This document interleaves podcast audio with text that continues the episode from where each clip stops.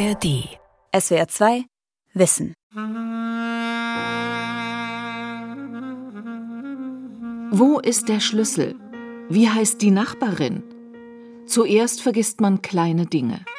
Dann nimmt die Vergesslichkeit zu, die Anzeichen einer Demenzerkrankung. Alzheimer ist die häufigste Ursache dafür. Für die Patienten gibt es keine Heilung, allenfalls etwas Linderung. Die Forschung trat jahrzehntelang auf der Stelle. Doch vor einem guten Jahr, im Januar 2023, wurde der Wirkstoff Lecanemab als Medikament von der amerikanischen Arzneimittelbehörde FDA in einem beschleunigten Verfahren zugelassen. Das ist wirklich ein spektakulärer Fortschritt. Ein Wundermittel ist das Medikament zwar nicht, sagt der Alzheimer-Forscher Professor Frank Jessen, aber das führt dazu, dass sich auch das Fortschreiten der Symptome also der Demenz, verlangsamt. Das wird nicht vollständig gestoppt, wird auch nicht geheilt. Das heißt, man gewinnt keine Fähigkeiten zurück, aber der Verlauf wird deutlich verlangsamt. Hoffnung bei Alzheimer. Erstes Medikament und bessere Diagnostik. Von Dorothea Brummerlu. Moin. Moin. Dorothea Brummerlu, ich grüße Sie. Zu Besuch beim Ehepaar Müller in einer norddeutschen Kleinstadt. Das Ehepaar möchte anonym bleiben, heißt in Wirklichkeit anders. Antwortet Anne Müller auf Fragen, sucht sie den Blick ihres Mannes. Meist nickt er ihr unmerklich zu. Das machen sie noch nicht lange so, erst seit einem halben Jahr. Ja, mir war aufgefallen, dass ich zunehmend vergesslicher wurde und irgendwelche Dinge vergaß, verschusselte. Und das hatte irgendwie eine andere Qualität, als das also früher mal der Fall war. Passiert ja jedem, aber wenn das so häufig passiert, wird man also irgendwann dann stutzig. Ne? Also mir war zuerst aufgefallen, dass sie langsamer wurde. Sonst war sie eigentlich die schnellere und ich musste mich beeilen und jetzt war das umgedreht. Und das andere war, sie hat sich so ein bisschen zurückgezogen. Die Diagnose Alzheimer war ein Schock. Das Ehepaar weiß, dass sich diese Erkrankung weder stoppen noch heilen lässt. Von dem neuen Medikament aus den USA haben sie natürlich gehört. Viele Alzheimer-Betroffene, Patienten wie Angehörige, halten sich über die Entwicklungen in der Medizin auf dem Laufenden, warten sehnsüchtig auf neue Therapien. Also ich bin ja ein relativ realistischer Mensch und stelle mich der Problematik. Und ich werde alle Möglichkeiten nutzen, wenn es dann also dieses neue Medikament gibt, den Zustand einigermaßen zu erhalten oder also die Entwicklung der Krankheit ein Stück weit auszubremsen.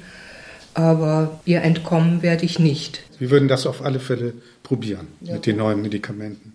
In Deutschland erkranken nach Angaben des Statistischen Bundesamts jedes Jahr rund 160.000 Menschen neu an Alzheimer, einer Form der Demenz, die im Gehirn entsteht. 2021 starben daran mehr als 9200 Menschen. Binnen 20 Jahren hat sich die Zahl der Todesfälle fast verdoppelt. Die Entwicklung eines Medikaments gegen diese Erkrankung wäre der Jackpot für den Medikamentenhersteller und ein Segen für die Betroffenen. Doch jahrzehntelang suchten ambitionierte Forscherinnen und Forscher weltweit nach Wirkstoffen, die den Abbau des Gehirns stoppen oder verlangsamen. Vergebens. Immer wieder gab es vielversprechende Kandidaten, die bei den klinischen Studien durchfielen. Der Frust war groß in der Wissenschaft. Doch nach Jahrzehnten des Stillstands keimt endlich Hoffnung auf. Ende 2022 legten die japanische Pharmafirma Eisai und die US-Firma Biogen die Ergebnisse einer Studie mit dem Wirkstoff Lecanemab vor. Im Januar 2023 wurde das Medikament unter dem Handelsnamen Leqembi in den USA zugelassen. Um zu verstehen, was die Forscher entwickelt haben und wie es wirkt, muss man erst einmal die Abbauprozesse im Gehirn begreifen. Was ist Alzheimer? Alzheimer ist eine Gehirnerkrankung, die häufig auch im höheren Alter auftritt. Bei Alzheimer finden Ablagerungen im Gehirn statt, die sich über Jahrzehnte entwickeln. Man sagt 20, 30 Jahre. In all unseren Gehirnen während der Alterung laufen Eiweiße auf, die irgendwann mal nicht mehr aktiv sind, zerstört sind, abgebaut werden müssen. Und oft klappt dann dieser Abbau gerade im hohen Alter nicht mehr. Professor Frank Jessen und Professor Christian Haas gehören zu den führenden Alzheimer-Experten in Deutschland.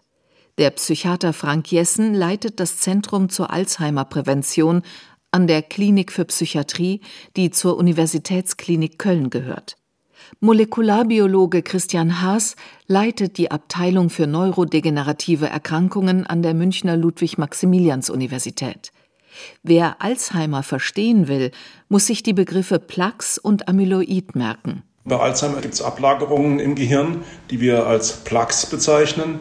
Und diese Plaques bestehen aus einem kleinen Eiweiß, das nennen wir Amyloid. Deswegen heißen diese Plaques Amyloid-Plaques.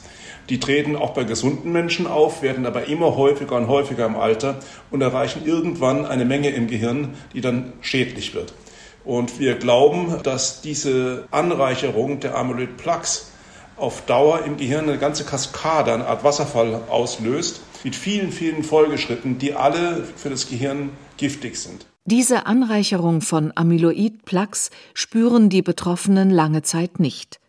Erst nach Jahren machen sie sich bemerkbar durch leichte Gedächtnisstörungen, erklärt Frank Jessen. Er forscht an Methoden, um die Krankheit früh zu erkennen. Das heißt, man kann sich Dinge schlechter merken, man vergisst viel, das fällt auch anderen auf.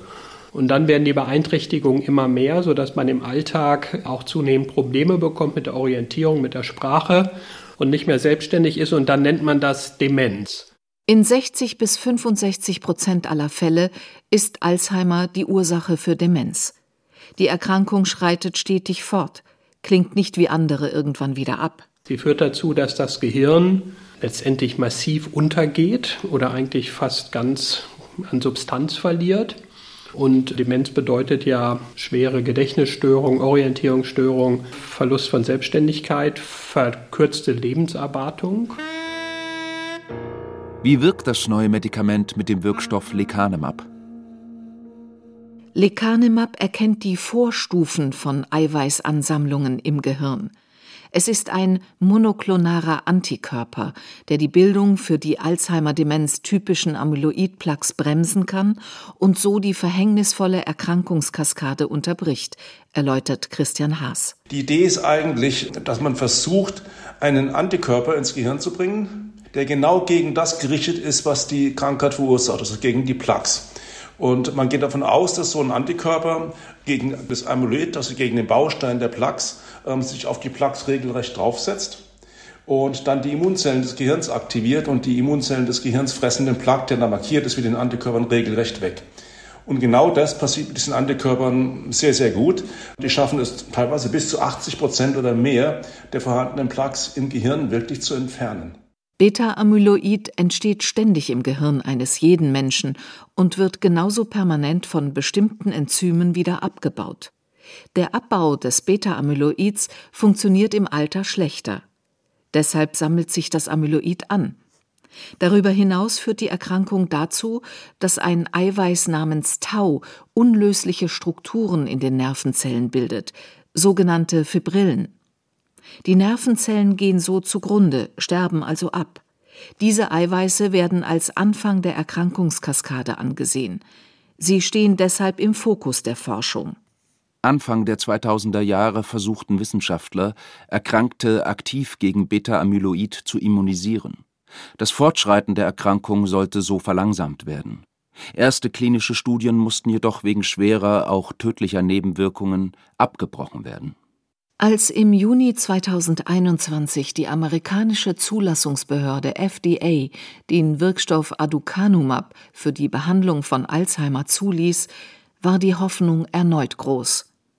Auch dieser Antikörper sollte das Beta-Amyloid im Gehirn von Alzheimer-Erkrankten attackieren. Die Zulassung war in den USA umstritten, denn zweifelsfrei bewiesen war das alles nicht. Die Europäische Arzneimittelagentur EMA lehnte den Antrag auf Zulassung in der EU sogar ab. Diese Misserfolge ließen Fachleute daran zweifeln, ob die Amyloid-Hypothese der richtige Forschungsansatz sei. Das ändert sich aber mit den neuen Antikörpern Lecanemab und Donanemab. Und was ganz, ganz wichtig ist bei den Antikörpern, die räumen die Plaques ab und haben aber gleichzeitig einen Effekt auf das, was nach dem Plaques eigentlich kommt, sprich den Aufbau dieser neuronalen Bündel in den Nervenzellen, die die Nervenzellen töten. Auch da gibt es eine Reduktion. Letztendlich zeigt es auch, dass diese ganze Idee der Kaskade, die ausgelöst wird durch das Amyloid, dass dies sehr wohl stimmt. Die Amyloid-Hypothese sei folglich keine Hypothese mehr, fasst Molekularbiologe Haas zusammen, sondern ein Fakt. Es gibt ganz klar irgendwie so eine Art Grenze, unter die die Plakmenge gedrückt werden muss. Und das heißt, es müssen mindestens 80 Prozent der Plaques weg und offensichtlich auch extrem schnell. Es macht wenig Sinn scheinbar, ähm, wenn die langsam entfernt werden. Die müssen wirklich in einem kurzen Zeitraum rasch und praktisch quantitativ mehr oder weniger vollständig entfernt werden. Beide Antikörper lagern sich an Beta-Amyloid-Molekülen im Gehirn an. So markieren sie diese für den Abbau durch lokale Fresszellen. Lecanemab heftet sich an die löslichen Vorstufen, Donanemab an die bereits abgelagerten Beta-Amyloide. Sie beseitigen das Amyloid zuverlässig und verlangsamen das Voranschreiten der Alzheimer-Demenz. Lecanemab im Schnitt um 27 Prozent, Donanemab um bis zu 36 Prozent. Das haben die klinischen Studien mit insgesamt mehr als 3500 Probanden und Probandinnen belegt. Ob die in der Wissenschaft als statistisch signifikant bezeichneten Studienergebnisse auch spürbare Verbesserung der Lebensqualität für die Betroffenen bringen, wird unter Fachleuten noch lebhaft diskutiert. Ein normaler Vorgang bei neuen medizinischen Therapien. Das ist nicht das perfekte Medikament, klipp und klar, ja. aber es ist zum ersten Mal ein Hoffnungsschimmer da, dass Medikamente kommen, die den Krankheitsverlauf zumindest mal verlangsamen. Der Effekt ist vielleicht nicht der allertollste, aber wenn man bedenkt, dass Patienten, die so ein Medikament dauerhaft nehmen, langsamer in ihrem Gedächtnisverlust sind als solche, die das nicht nehmen, dann wird diese Schere auf Dauer über viele, viele Jahre hinweg immer weiter auseinanderklaffen. Da die Probanden der Studien nur über einen Zeitraum von 18 Monaten betrachtet wurden, kann es sein, dass sich die therapeutischen Effekte über einen längeren Zeitraum betrachtet, über 10, 15 Jahre, verstärken, meint Christian Haas. Nichtsdestotrotz, die Therapie mit den neuen Antikörpern muss sehr früh einsetzen. Und darin liegt das Problem. Menschen, die schon eine deutliche Alzheimer-Demenz haben, sind für die neuen Medikamente nicht geeignet, sagt Frank Jessen. Also wir müssen lernen, wirklich Alzheimer früh zu erkennen. Und früh meine ich jetzt wirklich vor der Demenz. Wirklich Gedächtnisstörungen da sind, ja, aber die Person noch alleine zurechtkommt, alltagskompetent ist, also noch eine, keine Demenz hat. Wenn wir das nicht lernen, diese Früherkennung hinzubekommen, dann werden ganz viele Patienten mit der Erkrankung erst zu einem Zeitpunkt identifiziert, wo sie für diese Behandlung schon zu spät kommen. Der Grund ist ganz einfach. Die Krankheit wird angelegt rund 20 Jahre, bevor der Arzt und der Patient überhaupt irgendwas spürt. Das heißt, in dem Zeitpunkt fangen schon an, diese Plaques sich im Gehirn zu bilden und verursachen einen irreversiblen Schaden, den man auch anschließend nicht mehr äh, reparieren kann. Für 2024 wird die Zulassung der neuen Antikörpertherapie in Europa erwartet. Auch wenn nun erstmals Hoffnungen auf eine wirksame Therapie aufkommen, dürfen die Nebenwirkungen nicht ignoriert werden. Einige Patientinnen und Patienten reagieren auf die Antikörper mit vorübergehenden Hirnschwellungen, die lebensbedrohlich werden können, andere mit Kopfschmerzen, Verwirrtheit und Schwindel. Auch Übelkeit, Erbrechen, Blutdruckveränderungen sind möglich, weiß Frank Jessen. Aber und für mich ist es sehr, sehr wichtig zu sagen, dass wir auch die Chancen sehen müssen, dass wir vielen Patienten erstmalig helfen können, dass diese Erkrankung sich deutlich verlangsamt und Selbstständigkeit erhalten bleibt, Lebensqualität erhalten bleibt. Das ist, glaube ich, das Entscheidende, um was es hierbei geht. Und ich glaube, wenn man wirklich erreicht, dass man die Patienten zum Beispiel auch länger selbstständig halten kann, spart man natürlich sehr viel Pflegekosten. Wer hat nicht schon einmal den Geburtstag der Oma vergessen? Oder weiß nicht, wo der Autoschlüssel abgeblieben ist? Gedächtnisstörungen sind häufig und haben unterschiedliche Ursachen. Für die Diagnose werden die Betroffenen ausführlich befragt, bevor sie körperlich untersucht und ihr Gedächtnis getestet wird. Neben bildgebenden Verfahren des Kopfes werden vor allem das Blut und der Liquor, das Hirnwasser, untersucht. Dabei spielen sogenannte Biomarker eine Rolle, erläutert die Ärztin Professor Anja Schneider von der Klinik für neurodegenerative Erkrankungen und Gerontopsychiatrie am Universitätsklinikum Bonn.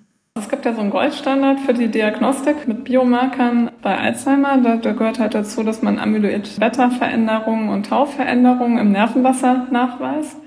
Anja Schneider arbeitet auch für das Deutsche Zentrum für neurodegenerative Erkrankungen. Hier leitet sie ein Forscherteam, das an neuen, einfacheren Methoden zur Diagnose von Alzheimer arbeitet.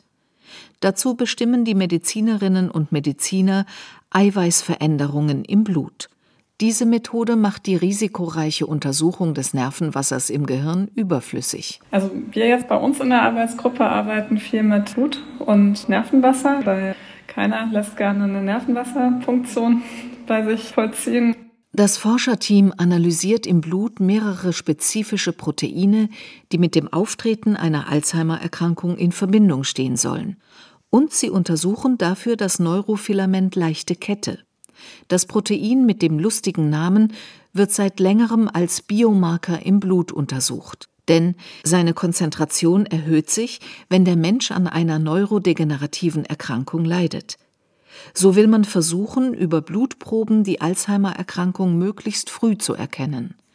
Für dieses Forschungsprojekt konnte das Team auf Blutproben von mehr als 3000 Probandinnen und Probanden aus verschiedenen Kohortenstudien zurückgreifen und diese untersuchen.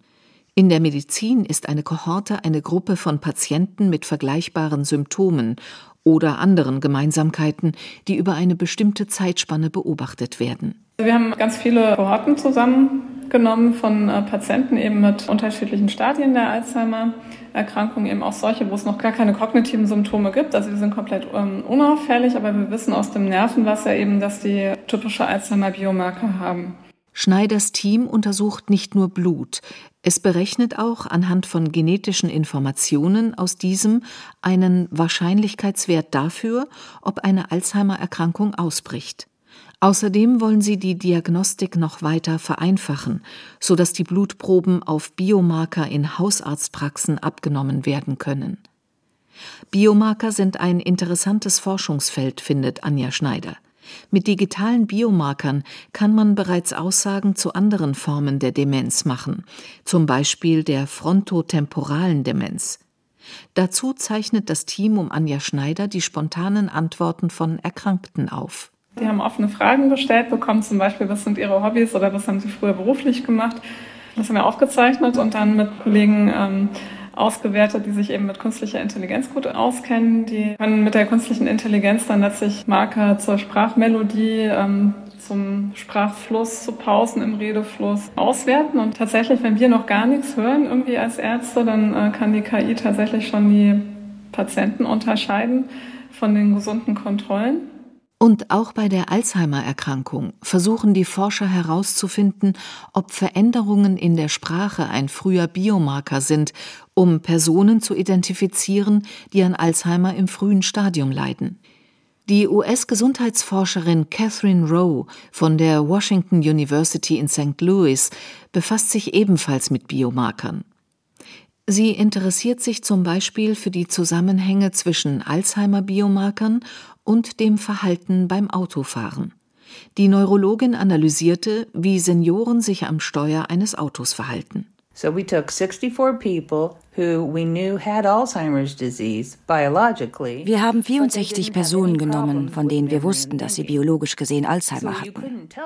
Aber sie hatten keine Probleme mit dem Gedächtnis und dem Denken. Sie verhielten sich genau wie alle anderen. Man konnte also nicht erkennen, ob jemand an Alzheimer erkrankt war, wenn man nur mit ihm sprach. Und dann haben wir einen Chip in ihr Auto eingebaut, der alle Bewegungen während der Fahrt aufzeichnet. Er speicherte, wann sie losfuhren, wann sie aufhörten zu fahren, mit welcher Geschwindigkeit sie fahren, ob sie sehr stark bremsen oder sehr schnell beschleunigen. Und wir konnten auch sehen, wohin sie fuhren.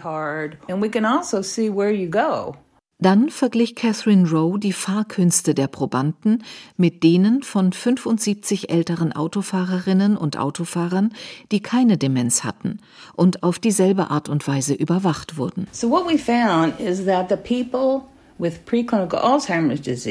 Wir haben herausgefunden, dass Menschen mit präklinischer Alzheimer-Krankheit langsamer fuhren als andere Menschen. Sie fuhren eher ruckartig. Anstelle einer gleichmäßigen Fahrt traten sie also stärker auf die Bremse und beschleunigten sehr schnell. Diese Menschen fuhren seltener nachts Auto und unternahmen insgesamt weniger Fahrten. Das heißt, sie machten einfach nicht so viele Autofahrten wie andere Menschen und sie hatten einen kleineren Fahrkreis. Sie sind also nicht so viel oder so weit gefahren wie andere Menschen. Anhand dieser Untersuchungsergebnisse scheint es möglich, Alzheimer im Frühstadium zu erkennen, sogar ohne Laboruntersuchungen. Wir schließen daraus, dass Menschen mit präklinischer Alzheimer-Krankheit zwar noch keine Probleme mit dem Gedächtnis oder dem Denken zeigen, wir gehen aber auch davon aus, dass die Krankheit bereits viele kognitive Funktionen und auch die körperlichen Funktionen beeinträchtigt. Alles in allem wirken sich all diese subtilen Veränderungen in ihrem Gehirn und ihren motorischen Fähigkeiten wahrscheinlich schon auf ihr Fahrverhalten aus, bevor sie Probleme mit dem Gedächtnis und dem Denken zeigen problems with memory and thinking.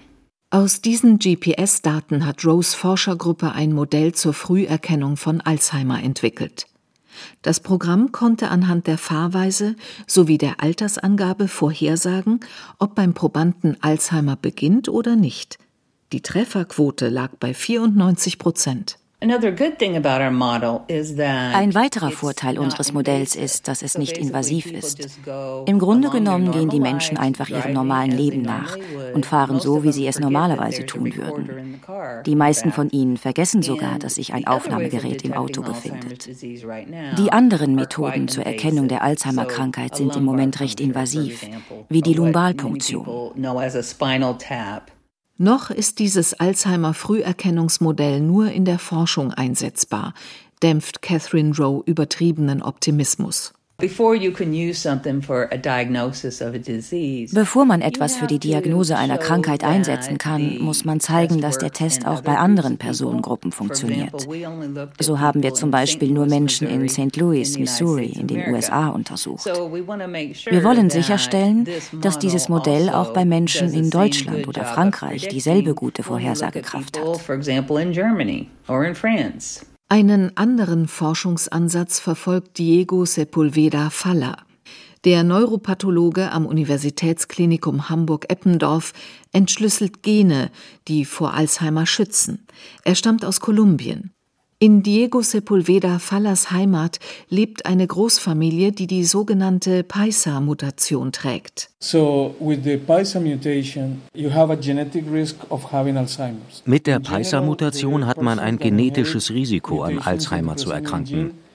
Normalerweise erkranken Personen, die diese Genmutationen erben, früh an Alzheimer, das heißt vor dem 60. Lebensjahr.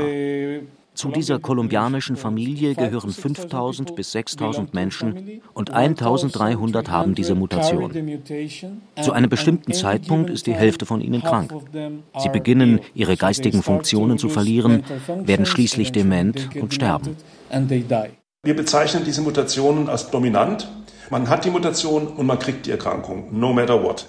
Ergänzt Molekularbiologe Christian Haas, der sich in München zusammen mit anderen Forschenden ebenfalls mit Genmutationen bei Alzheimer beschäftigt und eine weltweit zusammengefasste Kohorte untersucht. Es gibt jetzt allerdings ganz, ganz, ganz seltene Fälle, wo Leute, die eine Mutante tragen, trotzdem über längere Zeit hinweg trotzdem noch gesund bleiben.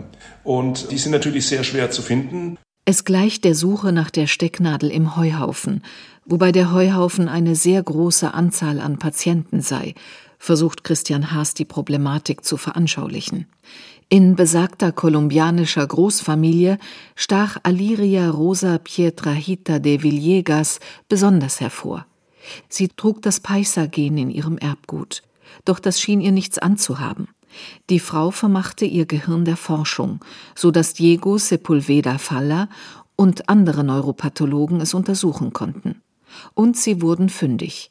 Aliria Rosa Pietrahita de Villegas trug zusätzlich eine spezielle schützende Variante eines Gens namens APOE.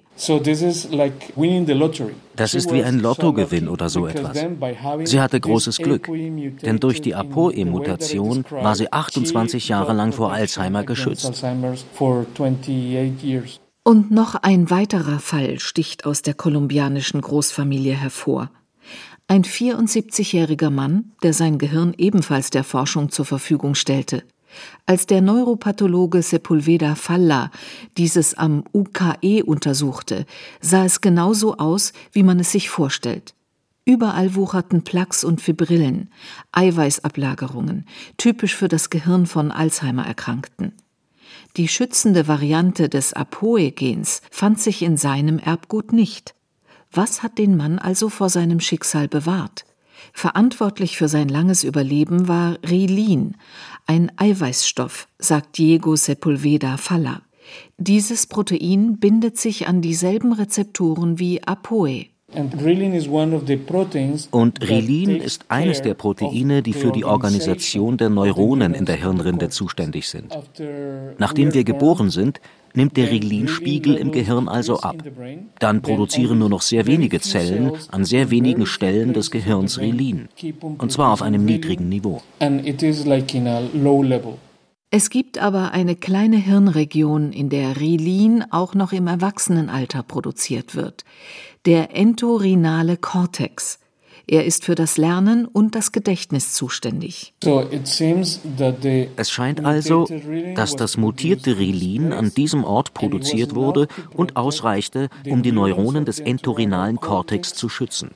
Und der Schutz der Neuronen des entorhinalen Kortex reichte aus, um die Demenz um 25 Jahre zu verzögern. Der Neuropathologe Diego Sepulveda Falla ist überzeugt, dass diese Erkenntnis medizinisch von großer Wichtigkeit sein könnte. Der entorhinale Kortex scheint eine zentrale Schaltstelle all unseres Denkens zu sein. Diese genetischen Varianten hätten die Forschung enorm weitergebracht, meint auch Christian Haas. Alle Mutationen, die man gefunden hat bisher, ohne Ausnahme, sind in drei verschiedenen Genen, die beeinflussen alle, ohne Ausnahme, die Produktion oder die Aggregation, Verklumpung dieses Amyloids. Die beschleunigen praktisch die Amyloid-Plaque-Bildung. Und das hat im Prinzip auch von Anfang an gezeigt, dass dieses Amyloid ganz oben an der Spitze dieser Kaskade stehen muss. Auch wenn es noch so viele Diskussionen gab, die Genetik lügt da nicht. Ne?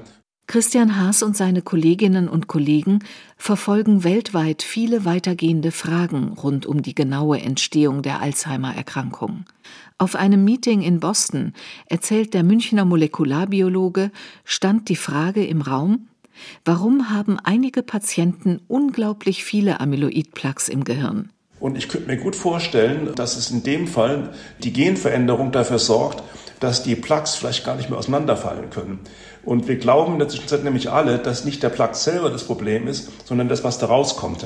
Ähm, der Plug selber ist sicherlich nicht gut, aber das, was giftig ist, ist das, was da rauskommt. Und eventuell diese schützende Genvariante bewirkt offensichtlich, dass diese Plaques immer stärker zusammenhalten und weniger auseinanderfallen und deswegen dann im hohen Alter plötzlich da viel, viel mehr Plaques da sind, aber die Kaskade unterbrochen ist. Noch viele Fragen sind ungeklärt. Nach Amyloid und genetischen Faktoren sind Entzündungen und Infektionen in den Forschungsfokus gerückt, die eine Rolle beim Krankheitsgeschehen spielen können. Die neurodegenerative Erkrankung Alzheimer wird durch viele Faktoren bedingt. Ein Medikament, das die Erkrankung heilen kann, werde es auch in naher Zukunft nicht geben, da sind sich die Fachleute einig. Aber sie forschen daran, wie sie die Erkrankung immer früher erkennen können, um sie dann möglichst früh zu behandeln. SWR 2 Wissen Hoffnung bei Alzheimer. Erstes Medikament und bessere Diagnostik von Dorothea Brummerloh. Sprecherin Birgit Klaus. Redaktion Sonja Striegel. Regie Andrea Leclerc. Und hier noch ein Hörtipp. In der SWR2 Wissenfolge Krebs bekämpfen mit Kurkumin und Akupunktur fragen wir, wann Komplementärmedizin ratsam ist und wann nicht und was die Forschung dazu weiß. Die Folge gibt's überall, wo es Podcasts gibt und in der ARD Audiothek. SWR2 Wissen. Alle Folgen in der ARD Audiothek. Manuskripte und weitere Informationen unter swr2wissen.de.